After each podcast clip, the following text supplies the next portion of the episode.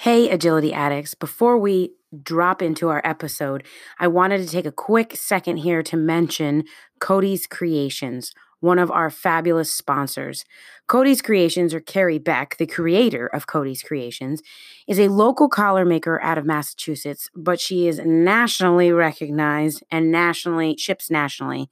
My collars that my dogs wear at agility trials have received lots of compliments. And I just wanted to share where I got them from. And as you know, Michelle and I, not only are we huge fans of Cody's Creations, but we don't have a lot of pennies to rub together. Cody's Creations creates custom designed collars, leashes, and harnesses without breaking the bank. I can't tell you how amazing amazing her products are and i highly recommend that you go check her website out it's c o d y s C R E A T I O N S dot com. That will take you right to her Etsy page. Check out her products. You can also email her and ask her for any specifics. I have over 25 products from Cody's Creations. Michelle, probably more. She has a few more dogs than me. And they're just fabulous. She does biothane, she does nylon leashes, customized leather. It's just incredible. So, really check her out. Little bow ties if you've got a pregnancy announcement or just Want to make your dog look cute? Treat totes, you name it, she's got it. So check her out. She supports us. We want you guys to support her. And best of all, you can do so by getting 15% off by using the code STARTLINE at codyscreations.com. And now I'd like to welcome you to our next episode. Thanks so much.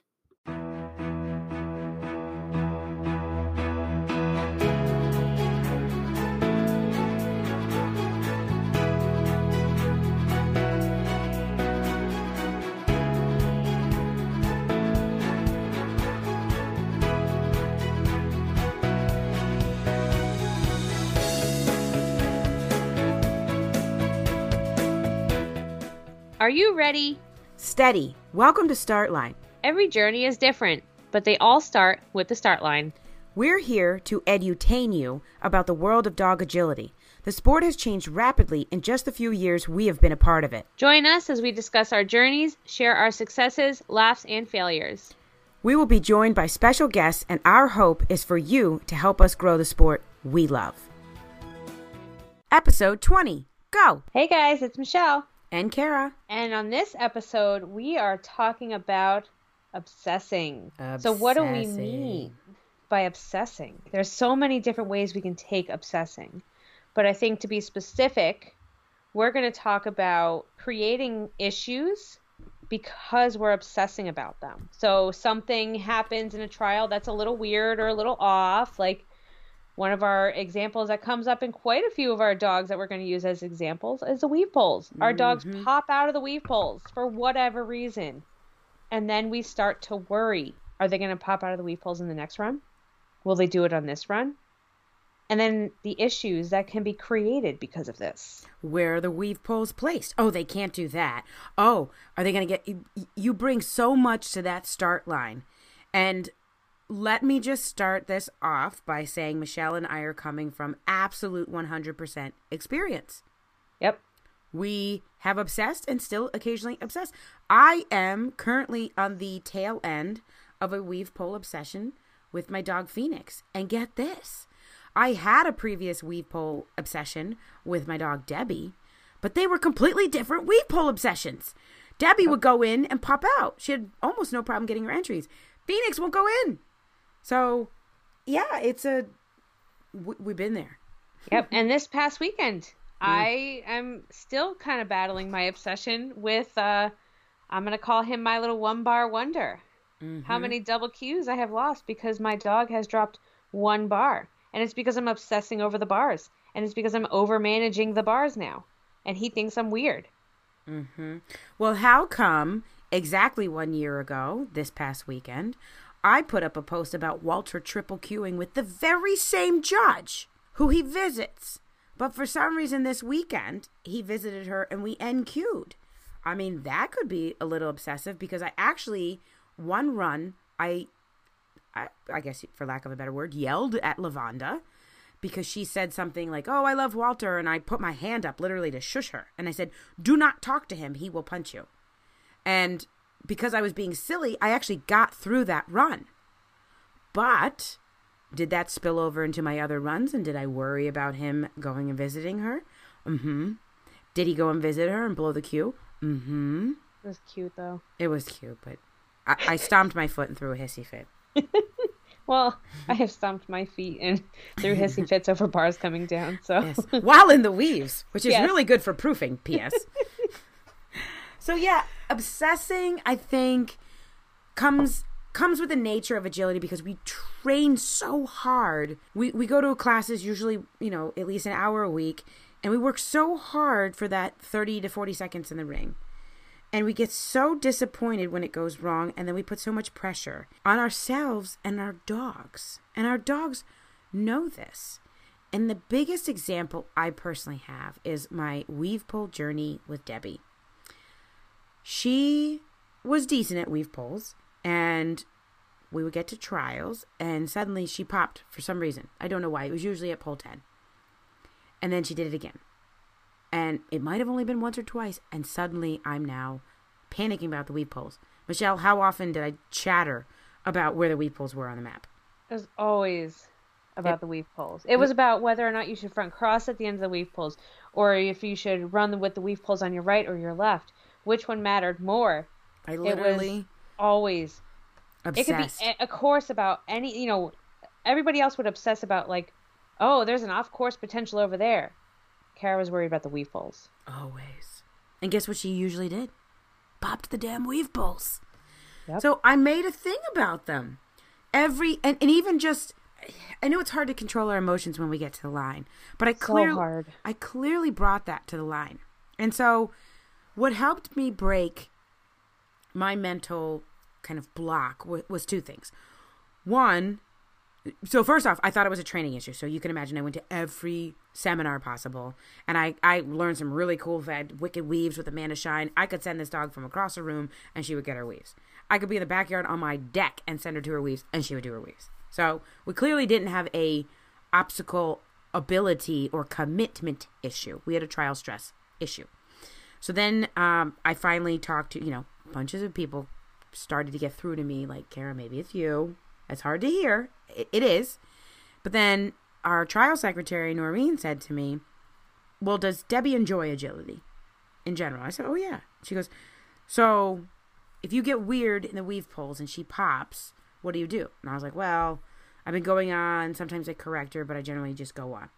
And she said, If you pop, you stop. And I turned that into, If you don't weave, we leave. And for that dog, it was the right decision. Because even though I was the emotional cause, I smelled weird, my pheromones were all over the place, or my hormones were just stinky, and Debbie was like, ew. I, even though I was the cause of her stopping, I needed her to work through that. And one of the ways I imprinted on her to work through it was you do not get to go on, even if I'm weird. Your job is to complete the poles. And once I connected those two dots, I don't even think about them anymore. I don't even think about the weave poles anymore. Oh yeah, it's night and day with you guys. Not once. Now you tell her to weave, and you're like, "Girl, you do your job." Yeah. I'm gonna go over here and do what I need to do, and and they're absolutely beautiful. All that lateral distance I trained, I now have. Yep. She broke six yards per second this weekend. Part yeah. of that is in the weave. So yeah. again, again, I don't have an exact solution for everybody, and I don't want to put too much blame on the handler and say, is your obsession causing a lot of this? But it's probably your obsession causing a lot of your problems. Are you able? You don't think it is. Yes. Are you able to step back and connect some dots? And we're here to help you connect the dots because we've been through it. So, Michelle, I remember your table issues with Riley. Yeah. Yeah, Riley. Riley, I think it was, I don't know, one trial. We were going. We had a great run and then all of a sudden we come up to the table and she refused it went around it chose another obstacle stress relief in some way and i was like what what is happening here so then true to the true to me i i am very big i can obsess pretty easily when something goes wrong and it's something out of the ordinary for one of my dogs i i know i get obsessive about it i think i'm going to be fair to all of us we all do Hello. Yeah. The day yeah. that I noticed a bump on Debbie's beehole, I was like, literally, Michelle's husband is our vet, and I probably wrongfully was like, "Can you text him and send him a picture?" I mean, I literally finished the I trial did. early. She did. She enabled me. I literally left the trial at like 1.30 that day and flew down to her husband's office. He slipped me in. Like, talk about enabling. Um, it turns out she does end up needing to get it removed because it grew faster than it did. But at that moment, it was not catastrophic. Luckily, we're like 99.9% sure it's benign. But let's talk about obsessing over anyway her her hitch or her limp. I mean, I'm I'm just trying to make you feel better. We all obsess. Yeah. Absolutely. It is I think it's human nature. We care about these dogs. We have the understanding that they did not sign the form to play that day. We did. And so I think we have this immense guilt to make certain that they are okay. And when they display behaviors that they're not, that's when we freak out. Yep. Yeah, so Riley's one time refusing a table ended up turning into, oh my God, is she going to take the table? And she would refuse it quite a few times. So her solution, and the thing that we tried, is I was told and I was given some wise advice from fellow exhibitors and instructors that we need to build up the value of the table. And for Riley, she loves agility.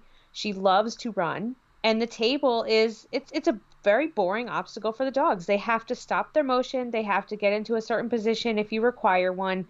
They have to stay there for 5 seconds. It's boring. Personally, I hate the table. I hope the table leaves one day sooner rather than later. Agreed. But I digress. She just had a very hard time with the table. So what we did is in class at home, we did everything on the table. We ate meals on the table. We went to the table. We got tons of cookies just for going on the table to the point where she was seeking out tables in class and it had for us that worked. That was our solution. And every once in a while the little the little table refusal comes out and we just go home and i call it boot camp. I call it table boot camp. We go to table boot camp. We work on our table again. We rebuild our value for the table and that helps. But i definitely lost a fair amount by creating stress to her by obsessing over it. Yeah i mean i lost a solid year not all we didn't always end Q, but I remember we were stuck in excellent and then got into masters and we floundered. It was 2014 because I remember I had had surgery. Sorry, 2016. I'd had surgery and Nina ran Debbie for me once, and I was like, oh, she'll never do poles for somebody strange. And she, oh, she got her excellent title. That may have that may have been the big moment for you, actually. I think if I remember correctly, where you were like, "Wow, okay, I guess it really is me." So, and I think, again, each person's situation is different. But if you have something similar to a weave pole issue, maybe take somebody else. And, and some dogs won't run for anybody else. I get that. Debbie is not the best at running for other people. Michelle has tried. Michelle has cued with her, but the first time she was like, the cheese stopped. What? Why am I running for you? But regardless, maybe have somebody else who doesn't have those feelings run your dog. And then they don't have those issues. So that happened with Sirocco. Um, I love that dog. They have a, that is a very well trained Portuguese water dog, and she was having weave pole issues, and I ran him it ran him in a Premier Standard course. Now he did pop his poles, but I gave him a terrible entry. Like that was a thousand percent handler error. But he when he got in, he ran through them quickly because I wasn't right. And the issue was slowing down mm-hmm. in trial. Mm-hmm. So if that helps you step away and be more objective than subjective. See if somebody else can run your dog just to see if that that gremlin, the weave pole gremlin, the table demon, the seesaw, you know, goblin goes away. Cuz that can give you information. Now don't do it if it stresses your dog out. There are some dogs that they try and run with other handlers and they just get I call it mommyitis or handleritis. I should be more open to the sexes. There are men that run agility. but just keep in mind, gather information. And also, I'll admit, it's very hard to change. Even when I connected the dots with my weave pole issue with Debbie, and it was almost an overnight change because I was able to be okay with it. Sometimes it would come back out. She would pop, and I would immediately and she would pop for legit reasons. I fixed my hair, I turned away, I looked the other, like I pulled her out. I would freak out. I'd have a little freak out moment. And, and we both know, I think most of our listeners know, if you don't already know, agility is a mental game. Mm-hmm. It is more than just a physical sport with you and your dog. It is a big, big mental game. So when we get into a bad mental state and we start worrying about things, our I mean our dogs are Sirius is a great great attest to this. Sorry, I got distracted by Key Cat. yes, my my cat just she has to come across me. I have a little tray for back in the day when we had mouse, mice, mouse, mouses, mice, mice. But do you call it a computer mice? Oh, I thought you were talking about actual mice. No, we haven't had mice. I don't know. You're talking about a cat. Who knows? Hi, Kika. Uh, when we had actual mouse pads, it's a it's like a mouse pad tray. That oh. is now converted to a cat table for oh, okay. Yeah. So she jumps on the shredder, which I've had to cover because she has turned it on, and that is not safe. Thankfully, she's still with us.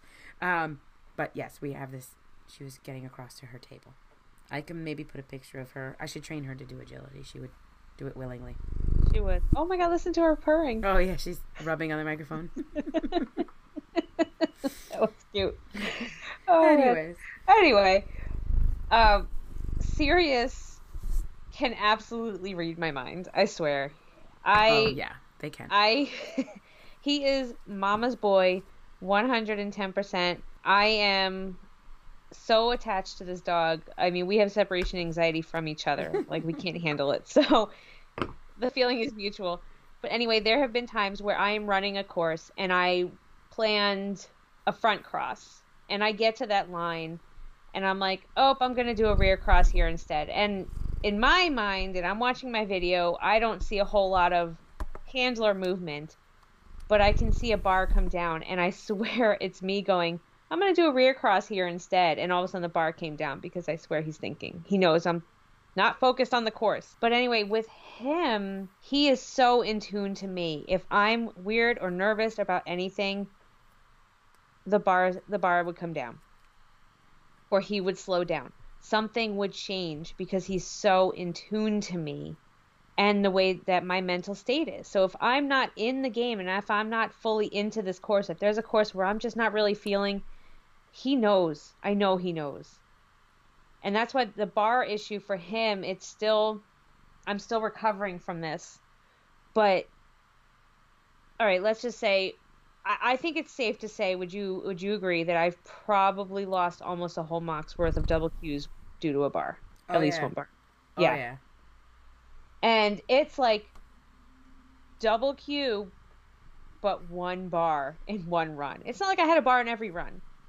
I had a bar in just one of those runs. That would have been a double Q. And we all know anybody who knows AKC, it's all about the double Qs. So anyway, I started to get frustrated. I started obsessing over the bars. And I would go around and I'm talking and I'm waiting to go in for a run. And I would say, Keep your bars up. Let's keep our bars up. Let's keep our bars up. And I'm watching the videos and I'm going through them. And I'm like, What is going on with these bars? And then one day I was like, You know what?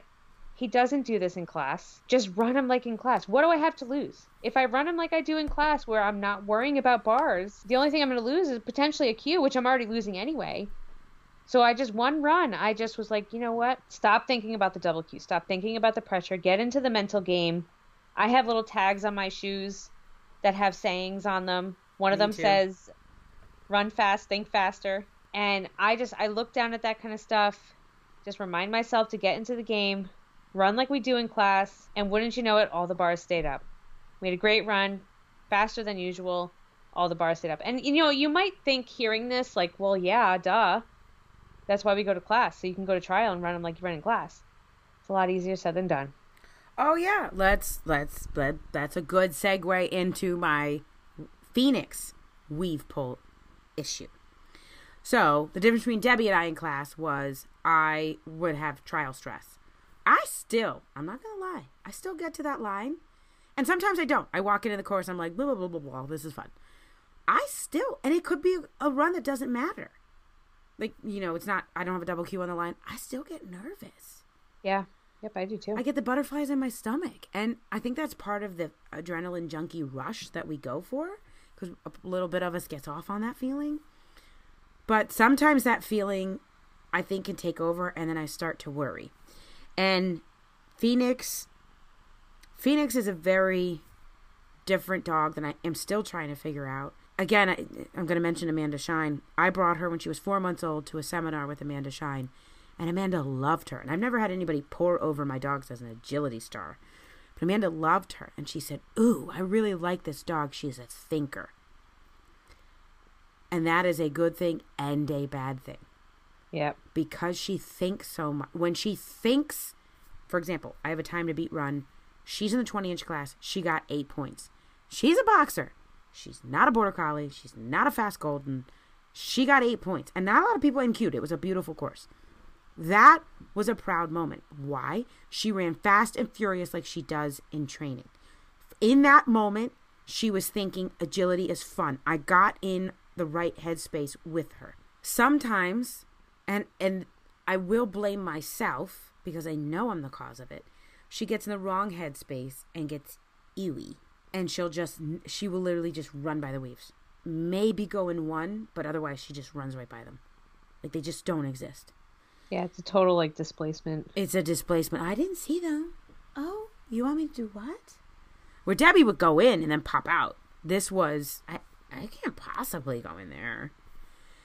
And I watched videos. This is where the power of video, little snippet. Please people have friends video you you video you. We're lucky. We often have a videographer. They're 8 bucks. He has a sign down as we're lighting up there's no NQs, there's just learning, something along those lines. Yeah, it's a great one. I like it's that. a great one. So I watch my videos and I crowd her in trial and I go, get him, get him, you get it, get him, get him. And I do this like whimpery, like I'm begging her to do them. Then I didn't have somebody record me, but I took note of how I do them in, tra- in training. I actually give space, run ahead, and I go, "You get him, get him, get him," and I'm like much more forceful about them. So I took the train as you trial, trial as you train, literally, and brought it into. I said, I am going to pretend we're at Terry Arnold's, and I'm running you on a Wednesday night. And sure as hell, she went those weaves. She didn't think. She didn't think, and because this dog is such a thinker I had to prevent her from actually thinking and treat it just like any other obstacle. We used right. to have, we had seesaw problems and table problems with the same dog. Because I choose not to think about them, they're not problems. Right. And then, and that's the thing, if you think about it, then the dog is like, oh, they're being weird again. Mm-hmm. Now there's a reason for this. Mm-hmm. And like I said, it's, it's the most simple advice you can possibly get, and it's like, dog, and the yeah, most impossible to follow. yes, it really is, because yeah, it's like the weave poles are fast in class because we're not worrying about them, and because we are not worrying about them, the then we're acting different in trial.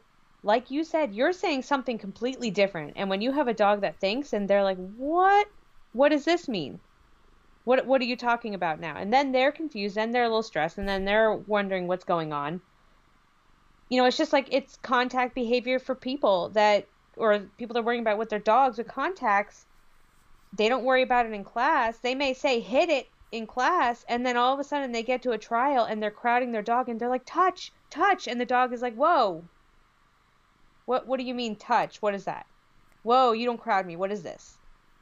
And then it just kind of snowballs. It's, it's a very, it's a never ending cycle sometimes, and or it's a very hard cycle to end. It is. So um, to kind of tie into Bad Dog Agility, I listened to one of their episodes. I'll have to get the number of it, but they said once it was an episode on contagion, and Esteban talked about if you have a problem in agility, how contagious is it? And so, for example, I wrongfully have convinced myself that my contact problem, which is a training issue, is not contagious because it only causes one fault. It doesn't cause other issues. Like a start line problem is very contagious because it can throw the whole course off, right? Yep. If we don't have a proper a w- way to handle the start line, it can ruin the whole course. A contact issue just ruin just causes an NQ. It doesn't ruin the whole course. So I have to lean on that idea and admit that I think obsessing is super contagious. It has yeah. a high contagion level because we bring it to the start line. So they're already we're already weird before we've even gotten to said obstacle. For example, one of the runs this weekend, Phoenix, was weird. And I I I don't remember thinking anything about the weave poles, but I owned it. I was like, I must have caused this. Was it the run where it was jump weave like it was all last weekend? Uh huh. So yeah, I, I want to translating it from that from last weekend. Uh huh. So, in all fairness to a dog, jump weave is terribly demotivating and not the, their favorite thing to do. Right? I don't know how many dogs there are a few, but I don't know many dogs that like run off the line and are like, yeah, we pulls. A lot of dogs have problems with jump weaves. Yep. I pretty darn certain. Sorry, Kit Kat's on the on so the mic again. I'm pretty darn certain I brought that ick factor right into the ring with us, and she was like ick. So she refused him once, and then all of a sudden I brought her back, and I do these like claw hands, and I do that at home, which is like that. I don't know what was that movie with um.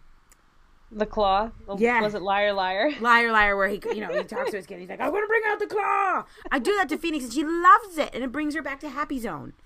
And so I, you know, was like, "Oh, I'm gonna get you," and she was like, "Okay." And I go, "Get your weavies," and she's like, "Gladly." Okay, well, if I had just started on the start line like that, like my time to beat run, yeah. where I ran with her like fun, because I was, it's like time to beat. I didn't care, right? No double Q in the line. Let's have fun. Right. So it's funny how Sirius has way more fast cues than he does regular standard or jumpers cues. Right, because you don't care about fast. Right. You do, but not as much as you care about a double Q. So I know you guys are probably sitting there going, yeah, easier said than done. You're right. You're not wrong. But if we can help you get in a different headspace, guys, I have, AKC, put earmuffs on, I have sipped alcohol occasionally just to take that edge off. I didn't run drunk, but when when the facilities, most of the facilities don't allow alcohol, but we've been to some campgrounds and the Big E allows you to have a drink. I have taken advantage of that because it's a false sense of it makes me feel like I'm taking the edge off. Yeah. Where half a beer isn't going to really actually take the edge off.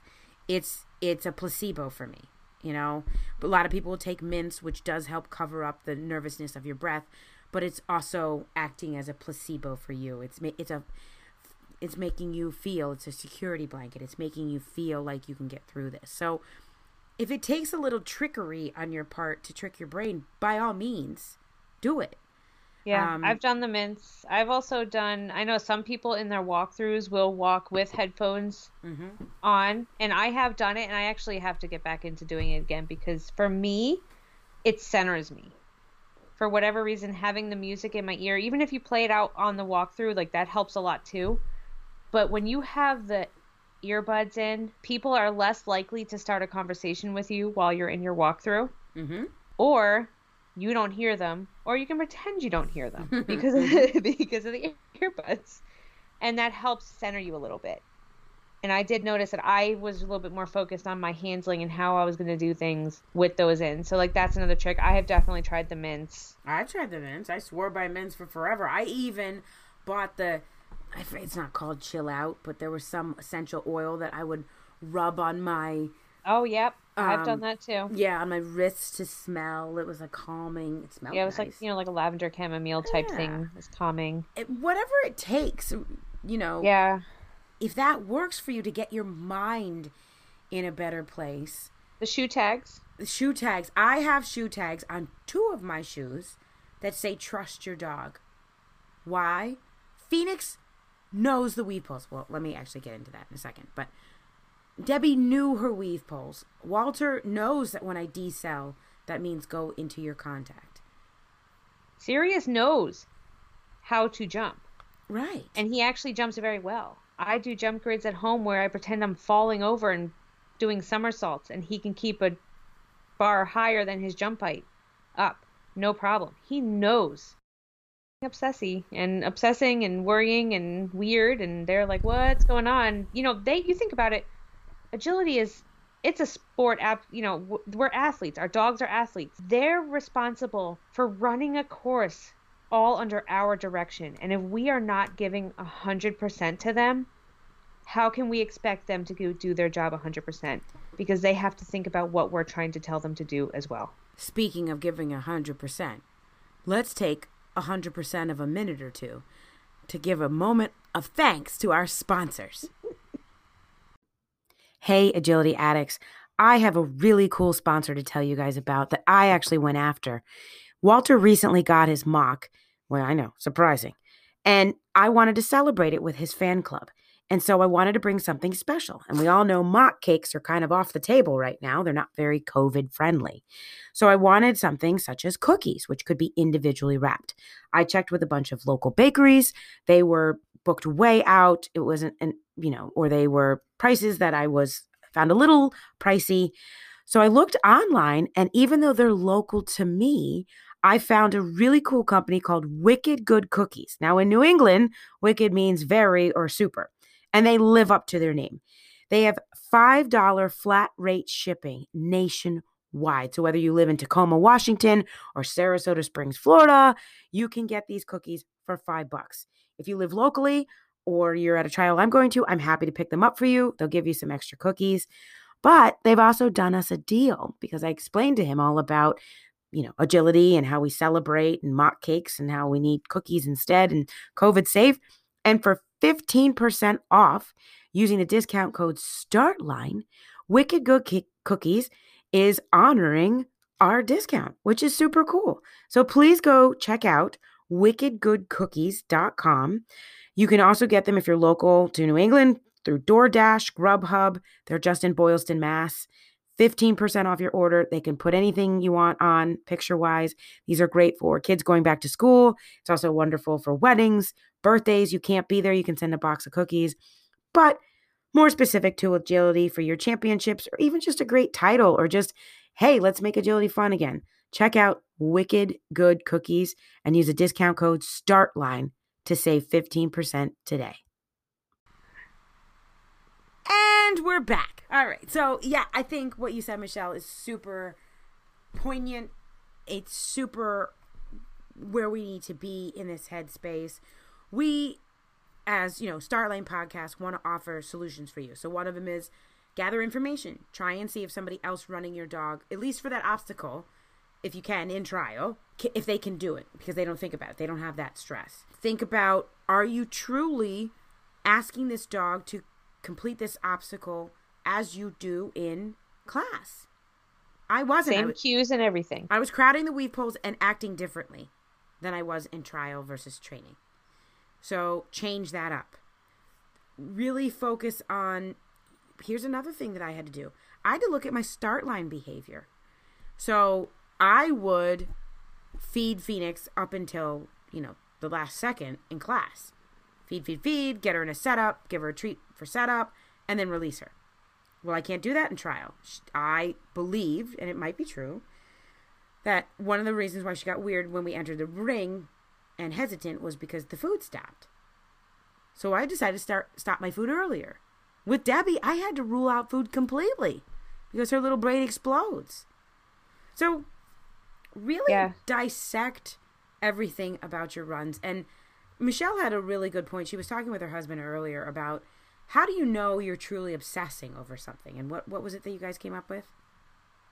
So, if you ask a friend or somebody, your exhibitor, how their run went, and the first thing they do is pinpoint the issue that they're obsessing over. So, for example, I have done it myself. Someone said, How did your run go with Sirius? Oh, we had another bar.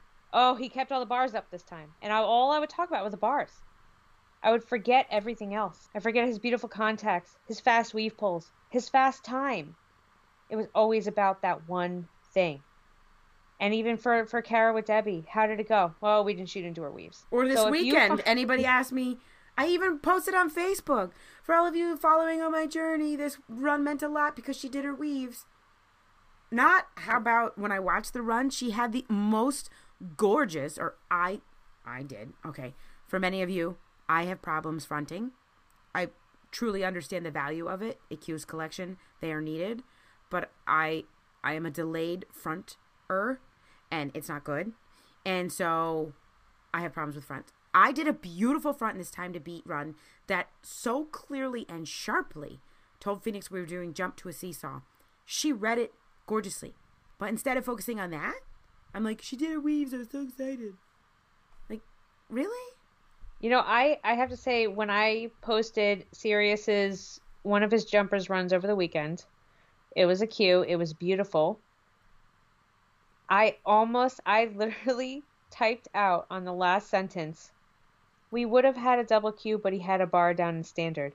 And I actually deleted it. I caught myself and I deleted it. And I was like, you know what? No, I can't keep obsessing over these we've bars. Got, we've got to stop obsessing. So, you know, obsessing, some of you might have thought at the beginning of this episode, we were going to talk about obsessive walks, which is when literally the judge allows you, they're a little bit more rare in COVID, when the judge allows you to walk the walk before walk the course before your official walkthrough. Literally obsess pick things you want to then focus on in your actual walkthrough. That's the sort of pseudo definition or relative definition of obsessing in agility. It's called an obsessive walkthrough. It's when you're obsessing and not really actually focusing on what you need to do but freaking out about you know, getting in there early and figuring out what you, you know, what your panic spots are. And and we just if we can step back, if we can encourage each other to step back. So change your mindset. When you come out of the ring and your friend says to you, "How'd the run go?" Pick something good to talk about. Find the positive. Find the positive. Because that will help your mind and your dog's mental health to be in the right place. Because I watched it. Debbie had an ungodly gorgeous standard run, and she dropped the panel. Very rare for us to drop a bar. And I watched my body language go, oh. And you see yep. Debbie slow down too. That's not fair. It wasn't her fault. I mean, she rarely drops a bar. This is not. It's not her right, fault. But it's usually our fault because Correct. I did a late blind coming out of a tire and didn't give her enough. And remember, the the panel's only four feet wide. Thank you, Michelle. Mm-hmm. And so she has to get in a tighter spot. And I was asking her to run on a on a the line was curving. It was hundred percent my fault. And yet I go, ugh. I mean, you literally watch me, ugh. What does that do to your dog? What does it matter? We NQ'd at that point. Showing your disappointment accomplishes absolutely nothing. Instead, you should demotivating. Correct. Instead, I'd rather you run out of the ring and obsessive wa- obsessively watch your video. I love that. I'm, Linda McHugh does that. She's really good about that. She comes out of the ring and obsesses about her run. Sometimes she does focus on the mistakes, but lately, because she's been a queuing machine, she focuses on her good points. We all could pick each other's runs apart. Rarely do we have a perfect run. We might queue, but there's always room for improvement, right? Right. It's better to come out and go, oh, okay, I, I did that nice front. I did a really clear blind here. I did, you know, I'm watching myself and I'm hearing some of the commentary and people are going, "Oh, nice blinds." My blinds are really dramatic. I lean in and then lean out. I kind of want to get away from some of that because it's I feel like it's unnecessary gesturing to my dog. So focus on those things. None of those blinds caused an NQ. None of those blinds, uh, you know, I don't need to obsess over those blinds. But we're we're here to help you get out of the obsession. But if you come out of or put on Facebook you know, Phoenix her weaves today, then you're probably obsessing over that obstacle. Yep. Yeah, so we talked a couple different solutions and different things that worked for us. Um, I think one thing that we haven't yet touched on is while you're looking at your videos and while you're trying to pick apart your runs and figure out is it a location specific thing? Is there let's just say with the seesaw do they have a different brand of seesaw that you're used to trialing on or training on with your dog? So for example do you have a Max 200 seesaw at your training facility? And is the facility where you went to the agility trial a clip and go? You know or even is it a newer teeter versus an older teeter they drop differently they sound different so to narrow that down, can you potentially rent the ring or the equipment or do a private lesson with one of the instructors at that location if it's a training facility. And the question is I think when you do that, you're satiating two needs. One, we all preach that dogs don't generalize well. So if you have a, if you train at a facility that has hard matting and an old Max 200 seesaw and it bangs loudly and your dog is cool with that, and then you go to a facility on turf that has a clip and go that's super quiet and drops nicely, and your dog is like, ew, this is weird. Or you are like, ooh, my dog thought it was weird, so now I think it's weird. I think it's important to really step back and say, okay, is this a generalization issue? Can my dog not understand that this is still a seesaw, even though it feels different, sounds different, looks different, smells different? Or is this a me issue? My dog took an issue with it and now I've obsessed over it. Right. So that's that's where I think training at the facility will help too just to ease your mind. So, for example, I'm going to use Jurgen and his wonderful boxer Henry, who's Walter's brother. I bred him. Well, uh, Jurgen has done an amazing job with Henry. I'm a breeder, so of course I want to see all of my dogs out queuing all the time. But sometimes they need time to step back and, and work on problems. And Jurgen told me back in, I think it was April or May, Henry has a seesaw problem. And he even purchased a seesaw. He owns a seesaw. It goes in his basement, goes in his backyard. This dog knows how to do a seesaw. But I, not that I didn't believe him, but I was like, whatever, your dog is well trained. So we rented during COVID. It was quiet. We went up to Amherst, which is one of the places that he says he has a demon. And the dog, sure enough, had a demon. I even tried to get him across. And n- not for nothing, but I'm grandma to him and I am like gold. and he wouldn't go across for grandma. So he definitely has reservations about the seesaw. Jurgen has worked through this and he was able to get, I think, already two Qs in novice standard with Henry. And then on his last Q, last couple attempts at Qs, the seesaw demon came back. I think the first one was genuine. I believe Henry had some, I don't, seesaw was placed weirdly. I don't want to fully blame it on Jurgen, but he got in his head the seesaw demon. I do believe the second and third ones were a combination of Henry's problem, but also Jurgen probably went to that line carrying the worry of the seesaw. Yep, worrying if he was going to do it or not. Correct. So he's now obsessing to the point where I receive a text tonight that's like, How do I rent this place? I need to get in here. And I so, I can feel his feelings. I've been there. I've been there with the weave poles. I'm like, She does the weave poles here, but she doesn't do them there. I need to get in. I, I get it. I'm not saying that renting the facility where he has the problems won't fix the issue. But I don't want everybody saying, in order to solve my obsession, I just need to do X. Sometimes it's a combination of mental game, training, adding stress to your training. So, sorry to jump back to the weave poles, but again, our helpful secretary, who should just be a certified dog trainer at this point, I went up to her and I said, All right, you helped me with Debbie's weave pole issues. You told me if she pops, you stop. But what about Phoenix? Because if she pops and I stop, that'll just crush her little soul. She's a very different dog. And Noreen said, Go on. Go on. Let her go on. Don't let her know that there's an issue with these weave poles because then we'll build yuckiness around these weave poles. And she said, Why don't you, since you can't, we all know somebody would make a billion dollars if they could bottle trial stress up and sell it to us because we'd all buy it and then we'd release it and then we could run with the trial stress but it doesn't exist so we have to come up with creative ways to induce stress and noreen hit the nail on the head and she said okay since you can't make the stress of the trial present and you weird you can make the weave poles weird so she said you know block the entry do things where it's hard for her to get there i actually couldn't even get there because when I tried to do weave poles in my yard, I realized she wasn't very solid on her entries. She couldn't handle me rear crossing them. I tried to skip through them, she couldn't handle it. So we actually, in fact, do have a training issue, meaning she hasn't been well trained on the weave poles. That's my fault. We do also have a stress issue. So I'm still training the weave poles, going back and doing some foundation work with them. And then I'm also going to start adding stress. I can't add trial stress, but I can certainly put a lawn chair in front of the entry and tell her to go weave. And she's like, uh, How am I supposed to weave when that lawn chair is there? And I go, That's not my problem, girl. You problem solve. That's the stress.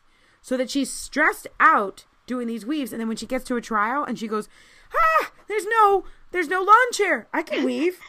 That's a valid point, right? Yep. Yeah, absolutely. So I haven't even gotten to the lawn chair part, and I've already improved my weaves in trial. Probably some mentally, probably some because I wake up at oh dark 30 and ask her to weave before we go to trial. But these are some things that are working for us as a team. So think about what can work for you guys as a team. And if you can't come up with a solution, reach out to us. We're happy to problem solve for you. We've been through a lot. We haven't been through everything. We're not experts, but we've certainly had our fair share of obsessing. Yeah, send us your videos. Send us your so videos. If you have so some can... trial videos or training videos, you want feedback, send us the videos. Yes, I would love to see. This would be okay. Here's a super, super duper ideal situation. If you train in a place that is the size of a trial and you're able to convince your instructor, I had an instructor that if you gave her a map, she would build it if you can convince your instructor to build or have parts of that course that you didn't have a problem, that you had a problem with in trial, but you want to see how you do in training, record both of them. And there's this great app called the Coach's Eye. And you can do side by side, you can see the differences. I didn't use that for me, but I recorded myself in trials and knew what I was doing in training. And I knew my weaves and trials were way different than my weaves in training. Yeah, that's a great way to see our differences mm-hmm. in training versus trial. Mm-hmm. I was crowding. I was being, get him, go get him, go girl, you got him. Instead of in class, I'm like, get him, get him, get him, and I'm running ahead because I trust my dog in training. Yep. I don't trust my dog in trial. Shame on me because my training is there. Somewhat. I still have some more weave pole training, but but you know what I'm saying. But like, yeah, it's the same with uh, so many people that have come to us and talked about weave pole problems where they look back on class just like you did and they realize they're like, oh my god, I'm running my mouth in trial when I don't do that in in class. Mm-hmm. So it's no wonder that the dogs are like, what's going on here? Well, I've even heard people, you know, Betsy Grady, we've we've you know, she and Lilith have a weave pole issue, and and if you catch her in the right moment, Betsy will get excited because she's like, I figured it out she has to know that I have this meatball and not just the chicken. And so it's a meatball day. She goes and runs and she pops the weaves and she goes, Oh, I guess it wasn't the meatballs. Like it's maybe be less reliant on a thing and more open to your behavior, your attitude, and the way that you see the weaves. Yeah. If you can. So, this was very valuable information I received from Christy McNamara I had a little bit of a table problem, not like you, Michelle, but I definitely had a table issue. I was 100% the cause. I was converging on my dog's line at the table. So the table should be treated like any other obstacle. You don't run to the middle of the jump to send your dog over a jump. You run beside the jump. Why would you run to the middle of the table and meet your dog at the table when you're converging on their line and causing pressure, particularly for your herding breeds? I've run Noreen's collies a couple times now, and they have a very big pressure bubble compared to my boxers. And so Christy said to me, Stop meeting her at the table. It's not a meeting point, it's not a hangout joint. Treat it like a jump. Give her room to jump the table, i.e., get on it and complete her task. And that made a world of difference. So this weekend, when we had a weird convergence on the table, I told Phoenix tire table and I immediately cut in to meet her at the table. And what does Phoenix do? Ran around the table. Why? I got in her way. Sure enough, doesn't she do the weave poles right after that beautifully? Yes. Who caused that NQ? Me. Why? Handler error. I didn't get weird about the weave poles at that point. So, really just think how much of this is my mental game? How much of this is my handling ability? And what can I control and fix? And when yeah. in doubt, drink. No, I'm just kidding. yeah, no, definitely. Look, you know, guys, get videos whenever you can mm-hmm. of training runs, trial runs, compare them, use that Coach's Eye app, whatever you got to do to see the differences. The mental game, shoe tags, you know, just reminders. You know, some some facilities even put up these really nice sayings on their walls or are in the entrance of the rings, just to kind of get you to remember it's a game, to try and help us focus and recenter ourselves a little bit. Do the investigative work, try and figure out why it's happening. Is it a training issue? Is it a location issue? Whatever the issue may be. Utilize us if you want to send us our videos, if you need some feedback or need some help. We're here for you guys. Utilize your instructors. You know, if you need to bring a certain obstacle out, if you need to give them a map of a certain course and see if they're willing to do that, you know, just open up that communication and utilize all of your options to figure out what's going on. Yeah. I mean, this is about your journey with your dog. You should enjoy every moment of it, whether you're training or trialing. And just, we're here to help. We've been through a lot. We haven't been through it all, but we're pretty decent at problem solving. I think Michelle and I are very good about being objective and watching things. We can see. I always tell people I'm a better coach than player. I can. I most of us are. Yeah, I can watch and critique better than I can execute. I know when I'm late. I know when I cause issues. I, you know, I've harped on Michelle because I'll come upstairs and Michelle will be like, "Oh, good Phoenix, bad Kara," and I'm like, "I know." And so it's one of those things where be cognizant and aware, and maybe I'm gonna stick up for our dogs here. Maybe take, and I, I don't want you to put more pressure on yourself. I know we're already self critical, but maybe take a little bit off the dog and put more on you and say, all right, how, what did I do wrong here? So when Debbie dropped the panel, it could have been a myriad of things. I was late on the blind. That's clearly the cause. She could have slipped on the turf. The blind was late, but she can compensate. She's done it enough, right? Like I could I could argue back and forth about why that panel came down. There's no point. Late blind, just assume it caused it. Don't do it again. Yep. You know? That's Yep. Rather than worrying or obsessing, you know, oh, you know, one of the things I always worry about, Debbie's seven. I know that's not old for many dogs, but for a boxer it is. My husband's actually dropped the word retire a few times on me, and I want to punch him in the face when he says it but he's not far off. I mean, she, you know, she drops, she starts dropping bars more. You know, do we have a medical issue? Like, it's something for me to obsess over. So it's just, you know, try try to get out of your own head.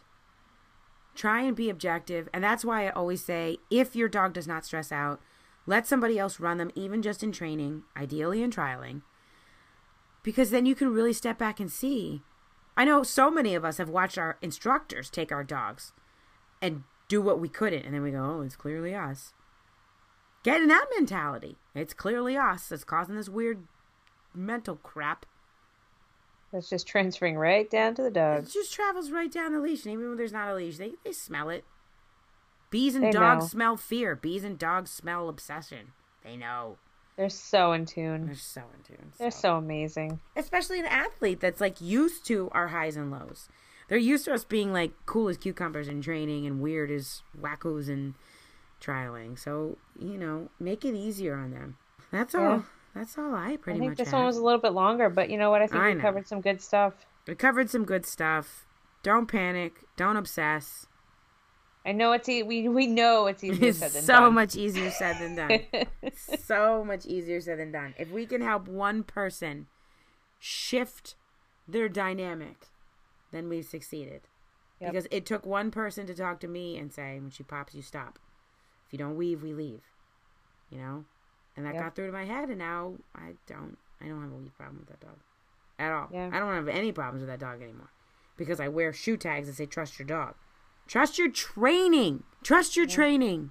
Yeah, one of my shoe tags says agility is a journey. Enjoy the journey. It absolutely is. All right. I All right. On that note, we'll say adieu. Have a good day, night, week, evening, morning, dawn. Whatever it is. Whatever it is. Take Until care, next guys. time. Bye. Bye. As always, thanks for listening. We would love it if you could rate, review, and subscribe on whatever platform you listen to. You can also send us messages if you have a question about obsessing and how to help. We'd love to. You can message us at startlinepod at gmail.com. You can also hit us up at facebook.com backslash startlinepod or Instagram start at startlinepod. Hope you guys have a wonderful rest of your day, evening, wherever you may be. And thanks again for listening. And we would love any support you can offer. Bye.